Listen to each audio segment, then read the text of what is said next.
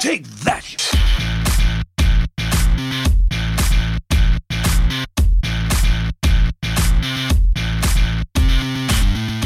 Welcome to Hunting Humbug 101 with me, Theo Clark, and I'm joined again, as per usual, with my co-host Ben. G'day, Ben. How are you?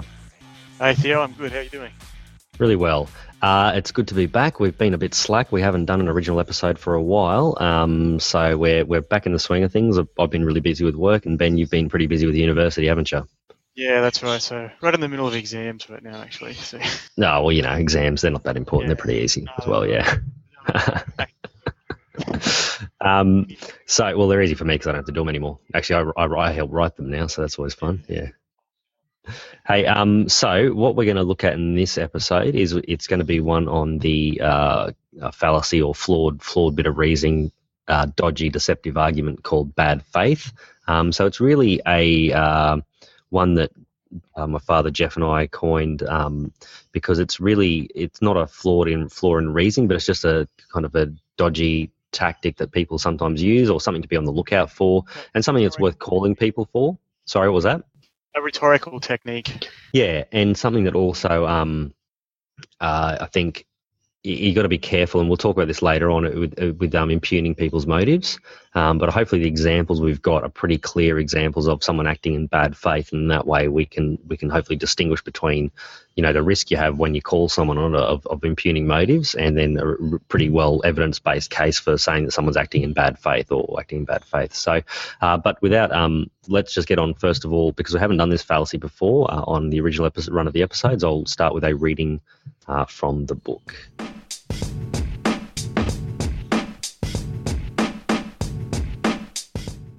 Bad faith, other terms and or related concepts, hypocrisy, duplicity, deception, two-faced. Description: The advocate knowingly takes an unprincipled position or carries out an unprincipled action while disingenuously claiming to be motivated by principle. Bad faith is similar in nature to many other types of humbug, but the key difference is that the advocate knowingly acts in an unprincipled fashion, out of pure self interest. Before accusing an opponent of bad faith, it is important to make a reasonable effort to ascertain that one is not merely imputing their motives.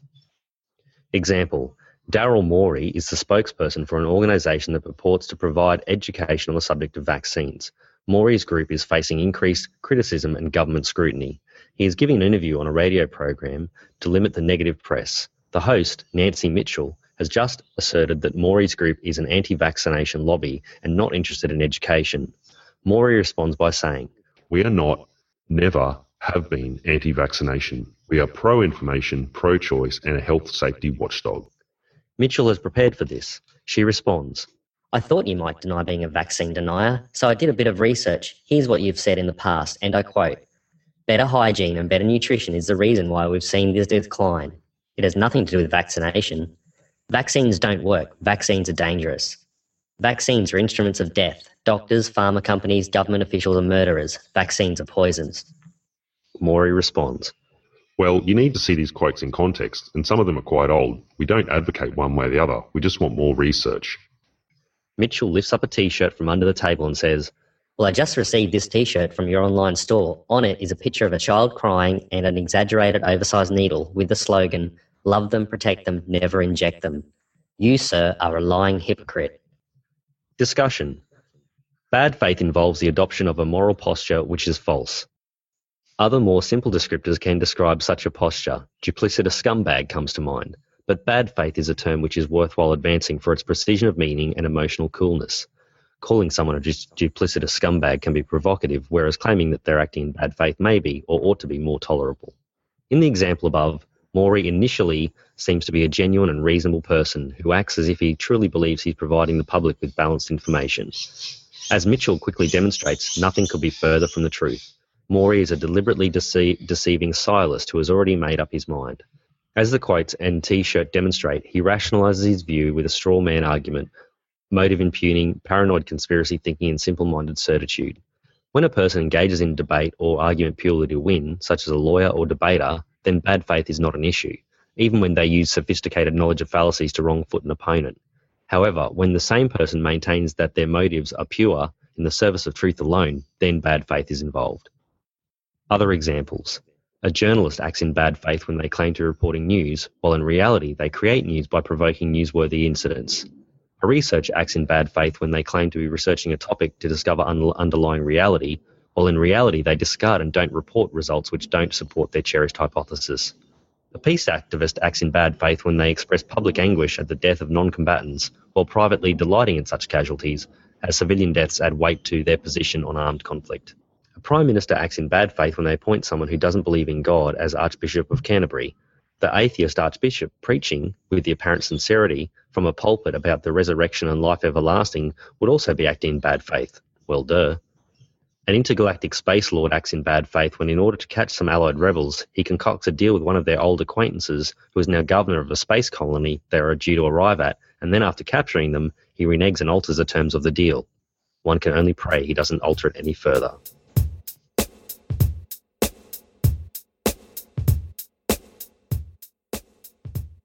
So that was a reading from the book about bad faith. Um, and I think the important point there, Ben, really is the the difference between uh, accusing someone of acting in bad faith and just impugning their motives. So in all those examples, you, they've all been they've all there's some evidence provided that kind of demonstrates that they're acting in bad faith. So it's not just simply um, just accusing them of you know impugning uh, saying they're motivated by X, Y, and Z but you're actually saying, hey, look, here's an, here's some re- a reason for accusing them of acting in bad faith besides just you know speculating on their motives. Yeah, it, it seems it seems to me uh, this is kind of closely related to. Um, actually, there is. It reminds me of a, a philosophical essay I read years ago called "On Bullshit," actually, and the uh, by a guy by the name of Harry Frankfurt. And he, oh yeah, yep, yep he makes the point that um that bullshitters don't care about the truth. They they they actually are indifferent to it, and their entire source of their rhetoric, I suppose, or their argument, comes from some kind of uh, notion of advantage for themselves. Yeah, absolutely. Yeah. I, I, suppose I suppose that in that sense, bullshitters are exhibiting bad faith yeah, definitely. Yeah, yeah. The liar who cares about the truth and is trying to conceal it. The bullshitter is indifferent to it. Yeah, and and again, I don't have too much of a problem with that if you acknowledge you're a bullshitter. You know what I mean? It's when they try and fake that they're not, or they and they're really acting like they're acting in the service of a greater truth or something like that. And um, and of course that could be a bit of self justification, given I'm sometimes known as a bullshitter myself. Uh, but really what, what I think it is and it comes down to this is there are certain things that um, we make certain value judgments about what's important to be truthful about and what isn't. Um, and when you're knowingly deceiving the public or, or people to, you know, for your own advantage, um, then really that's when it starts becoming uh, unethical, especially when it's around things like, you know, politics and health and things that have an impact on people's lives as well. And that's a, that's a real problem. And I suppose that's a good segue into um, the reason why I, I, picked this as a, as a fallacy to look at was because um, in the last, and uh, probably most people who listen to this podcast are already uh, aware of this, was when um, Dr. Oz, the uh, you know self-promoting TV show host, uh, was recently asked to appear in front of a Senate hearing uh, in the US, and he had to talk about really it was about dietary supplements. Um, but anyway, in particular, uh, the TV show uh, this week, no, what's called last week tonight um, with John Oliver. They did had a good look at it. So I've got a kind of a cut down bit of the audio from um, last week tonight to have a listen to with Dr. Oz facing the Senate hearing, and then after that, I've actually then got also I, I went and got some of the original um, footage from the Senate hearing as well, and then cut down a little bit of that. So let's have a listen to Dr. Oz facing um, down some senators in the US.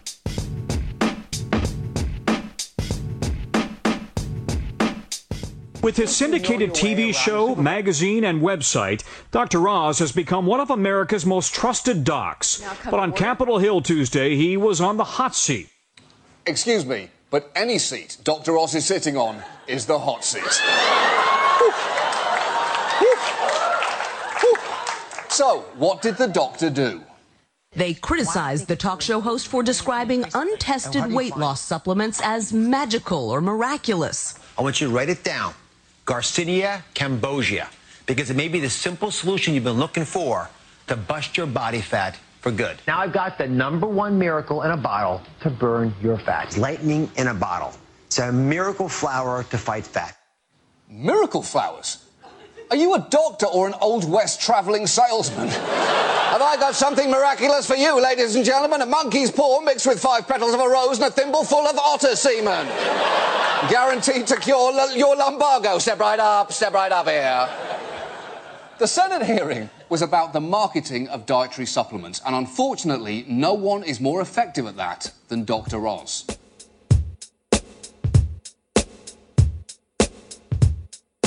The, the only problem with the Dr. Oz effect is that magic pills don't technically exist, and Dr. Oz knows that. Do you believe that there's a miracle pill out there? There- There's not a pill that's going to help you long term lose weight and live your, the best life without diet and exercise. Do you believe there's a magic weight loss cure out there? It, it, the, the word, ma- n- n- if you're selling something because it's magical, no. Right, right. That, that would be ridiculous. No one is claiming there's a magic pill out there. That would be stupid.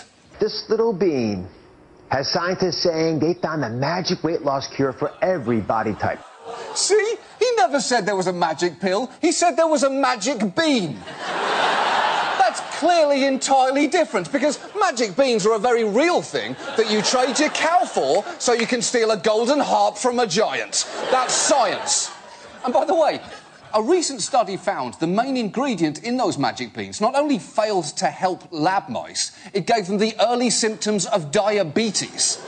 Though, if you're a lab mouse with diabetes, you got off easy. Good luck getting any sympathy in the lab mouse support group. Oh, oh I'm sorry you can't have any candy. I've got an ear growing out of my fucking back. Jeff's got herpes. Sorry, Jeff. Here's, here's the issue Dr. Oz is a doctor, and one with degrees from two Ivy League schools.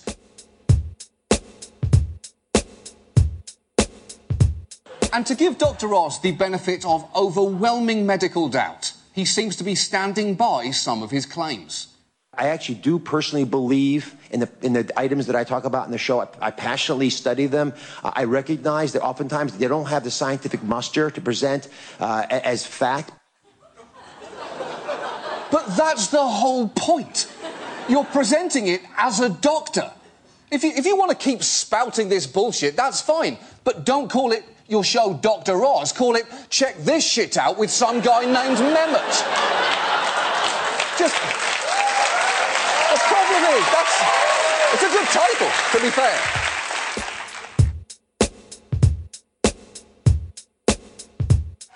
None of this, though. None of this answers the key Dr. Oz question. Now, he says he wasn't paid to mention any particular products. So, why say those things on TV at all? In an intent to engage viewers, I used flowery language. I used language that was very passionate. That makes sense because we're all looking for flowery language from our physicians. like the sunlight shines upon the hidden grassy meadow, so does chlamydia cast a warm glow upon your private parts.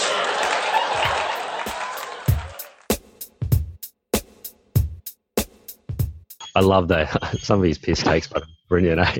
Magic beans. yeah. So that was from the uh, the John Oliver show, and I've also got a little bit before we talk about it. I'll just play another bit from another YouTube clip I found that had the uh, the whole set, or you know, a couple of minutes of the Senate hearing as well. Another little bit I think is quite important.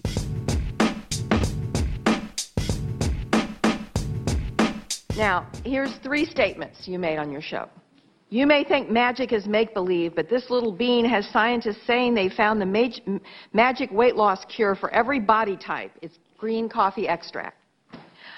Quote, I've got the number one miracle in a bottle to burn your fat.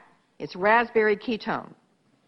Quote, Garcinia cambogia, it may be the simple solution you've been looking for to bust your body fat for good. I don't get why you need to say this stuff because you know it's not true. So why, when you have this amazing megaphone and this amazing ability to communicate, why would you cheapen your show by saying things like that?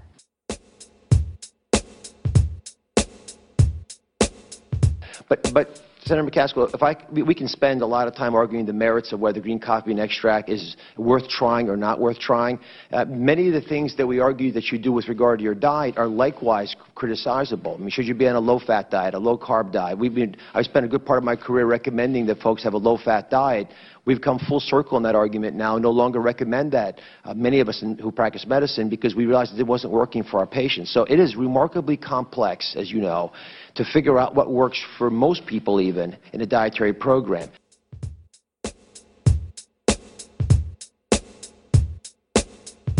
Okay, so that was uh, the Dr. Oz um, facing down a Senate inquiry.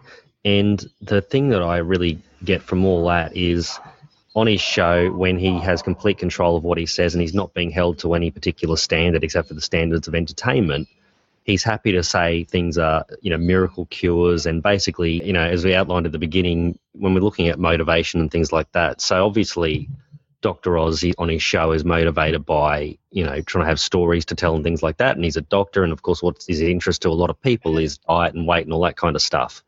Um, and advertising products that he might be getting paid to. Yeah, maybe. We don't impugn motives there. No, apparently he doesn't get paid to, to do those things. And that's fine because why he doesn't need to because his show is, yeah. is where he's at. I, I mean, I, I don't think it's that. I think really it's just because I think it's a daily show. So if you put yourselves in the positions of someone trying to do a medical show every day of the week, um, they're just desperately trying to find stories to do, you know. So, and and if they don't do it, if they don't, um, you know, talk up, um, uh, you know, things like um, the the you know, use that kind of language and things like that, it's not as exciting. It is interesting to people. You know, if you just say, if you speak like a real doctor or real scientist and you say, well, here's a here's a drug that they've done a some my initial clinical trials that might show some things for this, you know, that's not good entertainment. So um, that's the issue around doing that. So. Well, if if if you actually ever do watch his show, I did watch it once for some stupid reason. Yep. But they have at the beginning and at the end when they're rolling the credits, they have the Miranda quack warning. Yep. We letting people know in the fine print that what they're selling you is probably bullshit. Yeah, exactly. Yeah. yeah. So the thing that they captured really well with um, the the audio there was his he's what he said on the program, which is he's a miracle cure. He's a simple cure that will fix every single body type. And then you know John Oliver picked it out, but then in that last clip I picked out, as he he says, as you know, it's really complicated. It's not simple. So he's got on one hand on his TV program, he's saying it's really simple and it works for everyone. But then when he's held to a higher standard, which is a standard he's under oath when he's appearing in front of the Senate, he then says, "Oh no, this stuff doesn't work for most people. It's very complicated and so on." So that to me is the clear difference. Is you say to someone, "If you were under oath, what would you now say?" You know, and and that really called he was he was held to account in that case there. And there and there and he's quite obviously bullshitting as well. It's like yeah, he, does, he really doesn't want to admit that what he actually thinks, as opposed to what he says in the show, is different, does he? But they kind of really don't give him the option to worm his way out of it.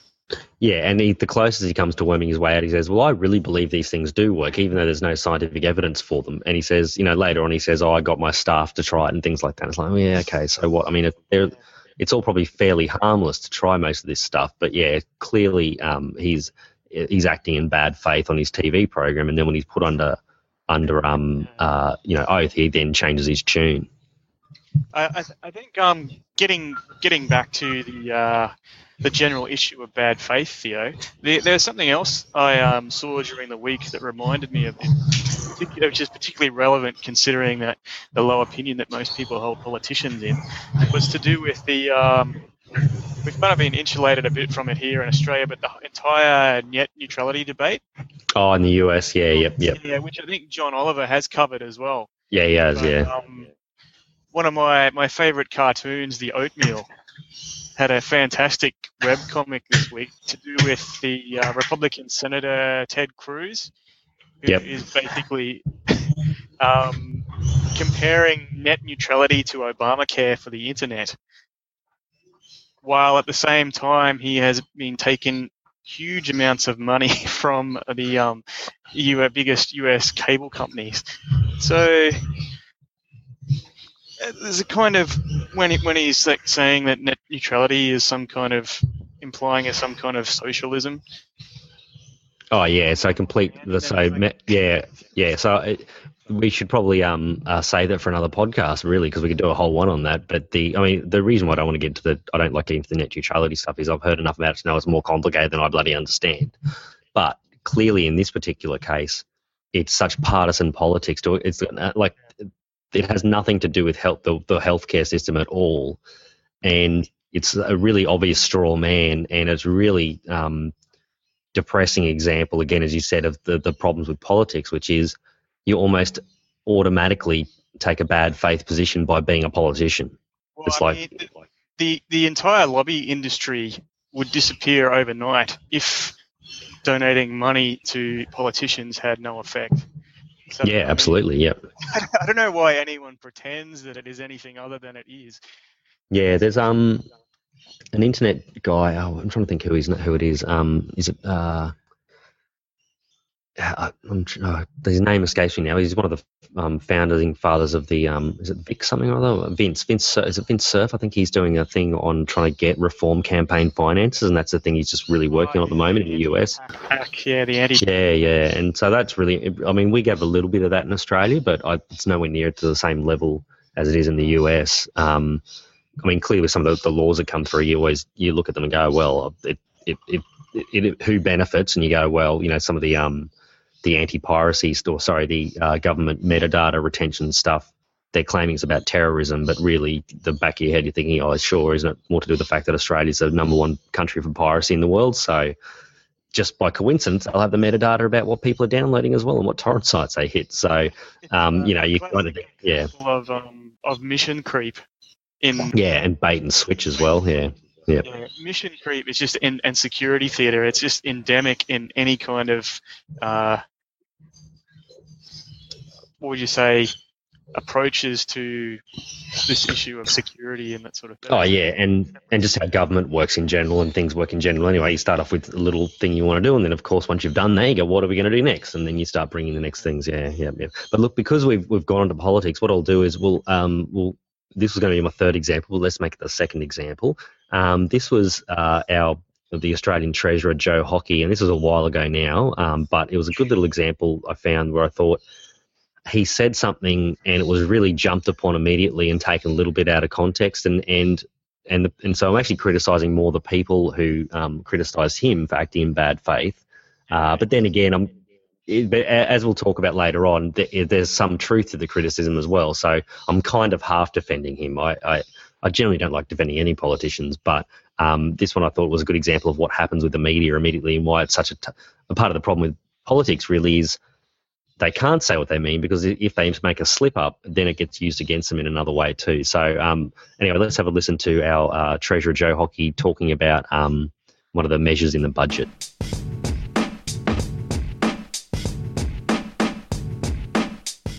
Now, I'll give you one example the change to fuel excise.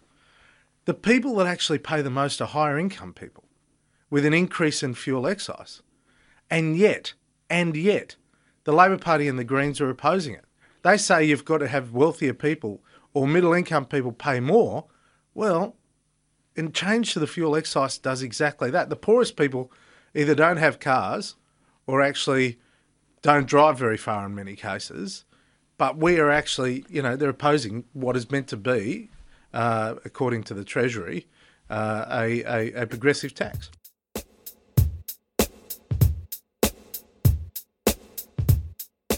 Joe, Joe, Joe, Joe. Poor choice of words there.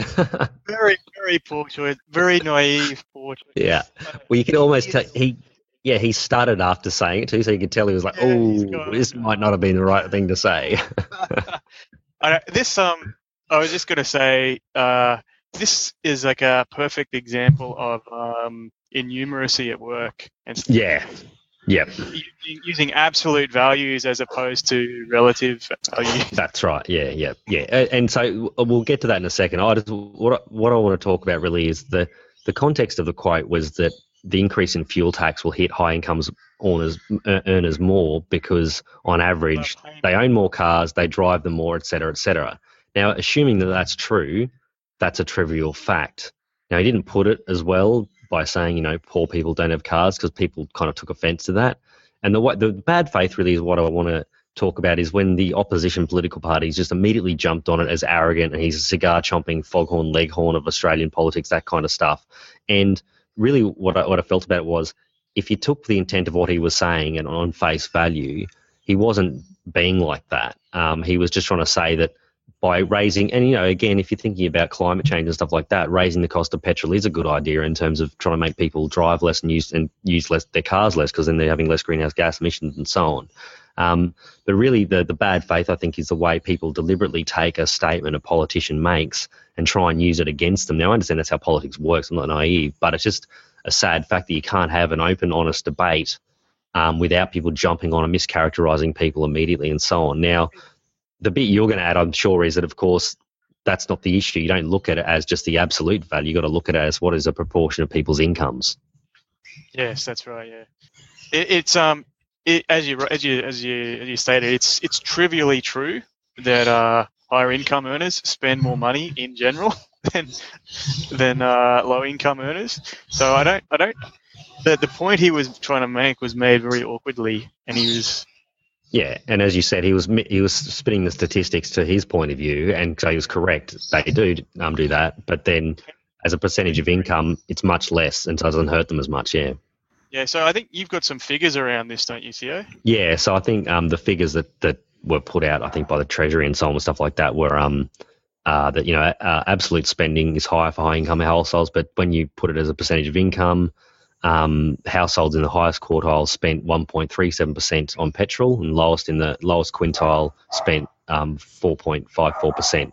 So, i.e., they're spending almost you know four or five times as much um, on petrol as anyone else. And so, of course, um, that's a huge increase then. So it could be, um, you know, basically rich people have over 11 times the income of poor people. So when they've got that, it, the increase in petrol is not, not really a big deal for them compared to poor people.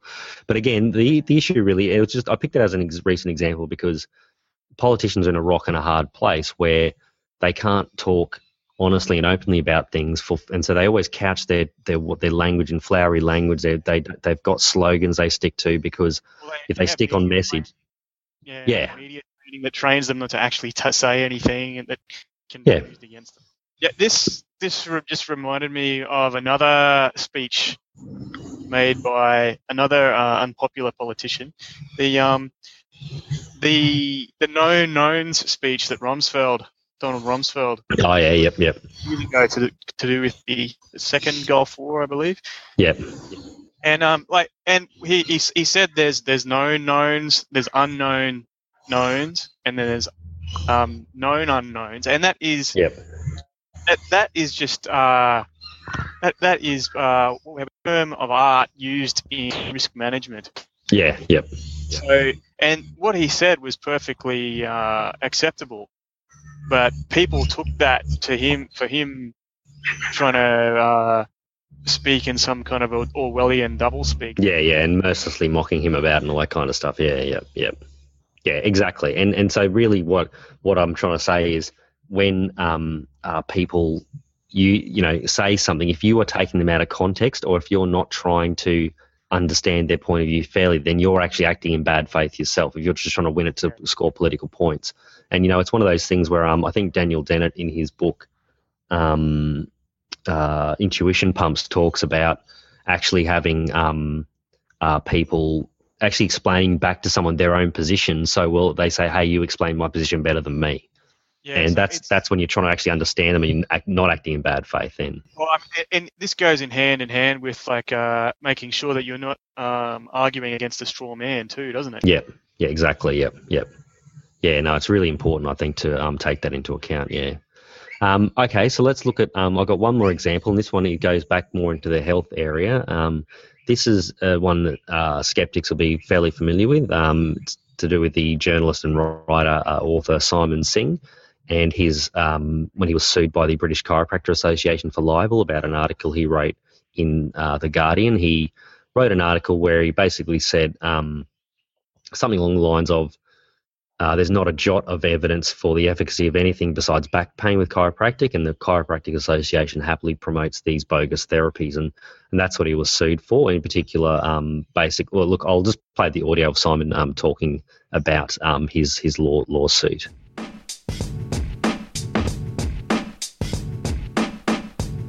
Who still hold on to this belief that they can treat children's conditions, ear infections, colic, and asthma.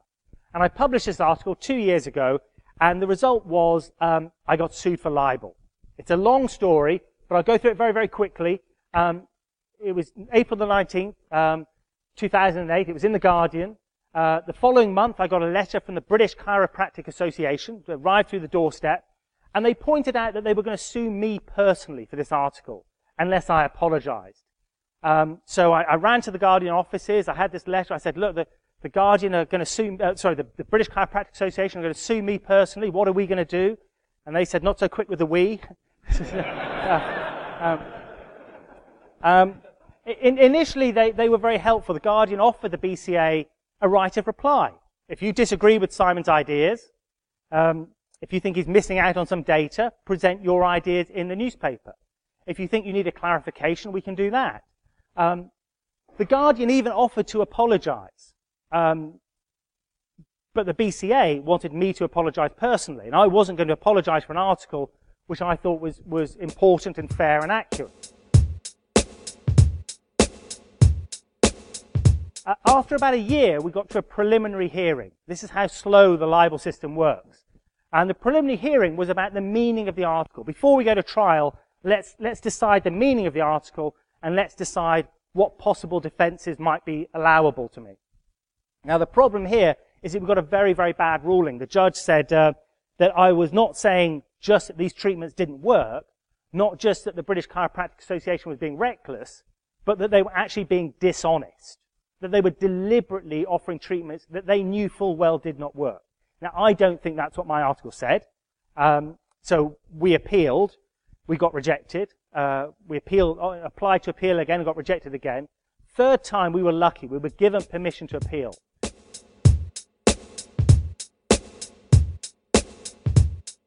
And just uh, on April the 1st, just three weeks ago, the Court of Appeal gave its decision.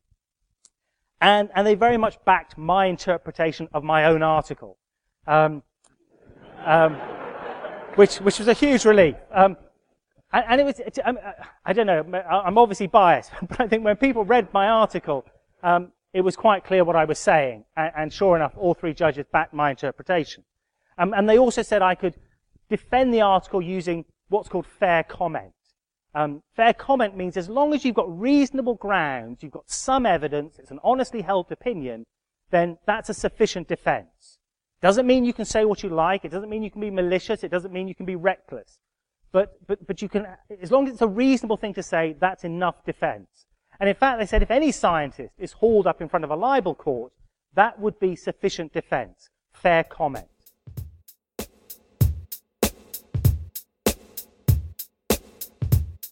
So I think that's another really good example uh, because if the and again I don't want to impugn their motives because I don't want to get sued, uh, but if um, you know based on the way he wrote his article and what he said, uh, it, to me it clearly was fair comment, and in particular the the use of a lawsuit to shut down criticism, I think it in itself is acting in bad faith because the Guardian offered them a right of reply multiple times. You know, they said, put up your evidence, where's your evidence, and so on. In a free, open, and democratic society, which we would think um, England is, and we'd think Australia is, and the US is, um, that level of debate around the scientific discussion of the efficacy of any particular therapy should be open and free.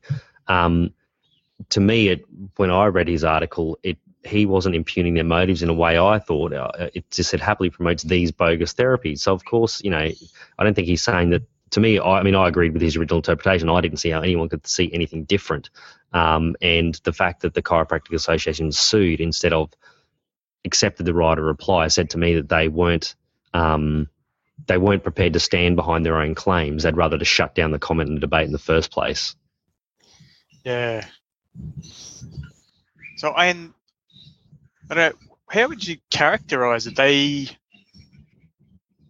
there's there's kind of two two kinds of bad faith going on here, isn't there, Theo? Because there's there's, there's firstly the one that they're kind of refusing to stand behind their own claims, and then they're kind of accusing Simon Singh of having bad faith as well and making an argument in bad faith in the newspaper. Yeah, that's right. They are actually. You're right. Yeah, and I hadn't thought of it that way, but uh, of course they are. Yeah, they're they're actually saying he's acting in bad faith, and you say, well, um, you know, from their point of view, they they look from the point of view of someone being criticised. Obviously, you prefer not to be criticised. Um, but you know, if you think you are right, and if you think you got the evidence behind your, um, you know, you the claims you're making, then you, you should be happy to defend them in a, in a public forum.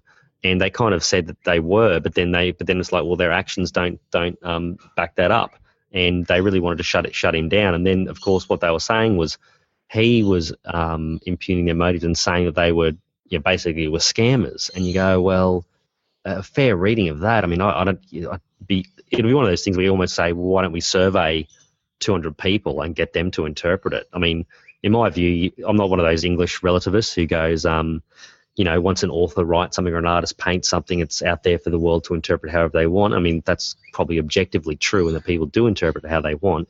But fundamentally, I think you've got to take the artist or the author's word on what they meant by it. Um, and if someone's misinterpreting it, then that's their own fault, you know. Um, and I, would certainly say that Simon Singh's views on things have always been forwarded as he as this is what the evidence says. Um, now make up your own mind based on the evidence, but not uh, and certainly um, don't you know? The, I think people who do X are you know deliberately fraudulent, which is what they were implying that he he he what they'd yeah. said he was implying. Yeah. But you know, look, in the end, it worked out okay. In particular, I mean, the UK libel system is a bit crazy too. They're around the they have a they had a hearing before the thing went to court to decide what he meant. So you're kind of like, well, how does that work? Like the whole the whole case is about what he meant, not if you're having a hearing to decide what he meant and you agree that's what he meant, then game over. You know what I mean? Like it's a very very strange system. But anyway, luckily he got he got through that as well. Yeah. Um, isn't the law being reformed? I think it has been since then. They, they it, kicked up a lot of stink. In particular, um, uh, he points out in the rest of that clip that the judges that said it, they said basically we never want to see a scientist up here again being accused of something because the whole point of science is to have an open and honest debate. And again, I think as long as you're not actually saying that you know person X knowingly deceived people and you don't have any evidence for that, then you should be okay because that's what you know libel and um, slander is all about. It's it's about you you making a claim about the actions or acts of someone else that's not not substantiated, you know, that it casts them in a bad light or may cause them to you know lose business and things like that. So um, it's certainly um, yeah not in the case of just an article in the in the Guardian where you're just looking at the evidence against you know for or against something. Yeah, so. But yeah, look. So in those different examples, really, I, I think what we've we've tried to show is that each version of bad faith, um, really, it's not about um, you're you're guessing about the motives of someone else. You need to say this is what you said, and in this case, and now this is what you're saying here, or this here's the evidence for what you think or what you know, and you're actually clearly showing um, the relationship between. Uh, you know, an initial position someone had, and then the realistic position they really do have, and it's not as simple as just impugning their motives. You know, saying that um, uh, you've been paid off by big pharma or something like that. You actually need to have some evidence for the claim you're making against someone. Yeah, exactly. Okay. Um, and look, you anything else to add there, Ben? Uh, no, I was going to say I think that's about it for that one, isn't it? Yeah, I think we've pretty much covered that one quite well. So, um, look, uh, we'll sign off there. Um, again, we will, which, which over the next bit of time, um, hopefully, we'll have a bit more time to make sure we continually uh, produce a every second podcast is a new one. Uh, we got a bit behind there around um, you know work and exams, but over the uh, the summer uh, in Australia, the summer holidays and all that stuff, we should be able to pump out a few more. Um, and so thanks for subscribing. If you can leave us a review on iTunes or just give us a rating, obviously only if it's good. Don't if you don't like it, then why even listen to this show?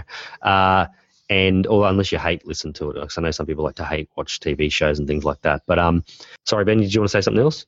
Uh, I was. What was I going to say? Sorry, mate, I forgot. That's all right. I kept I kept blathering on over the top here. Um, all right. Look, uh, thanks for that, Ben. Yep actually. Sorry. I was going to say it's uh it's getting very tiring creating sock puppets to uh. Yeah, that's that's right. I know. I know. It takes a lot of bloody effort, you know. And I'm just bit, I'm losing my creativity with the naming as well. I'm just yeah, like Theo Clark one, Theo Clark two, Theo Clark. three. I'm sitting there starting to give it away. Um, actually, what we should do is uh, name ourselves after some of the people we criticise um, in the thing. So I might be Dr. Oz one. I really enjoyed the the podcast on bad faith. You nailed me. I am a dodgy bastard. I think we'll have to do that for sure. okay, look, uh, until the next podcast, um, you've been listening to Hunting Humbug 101.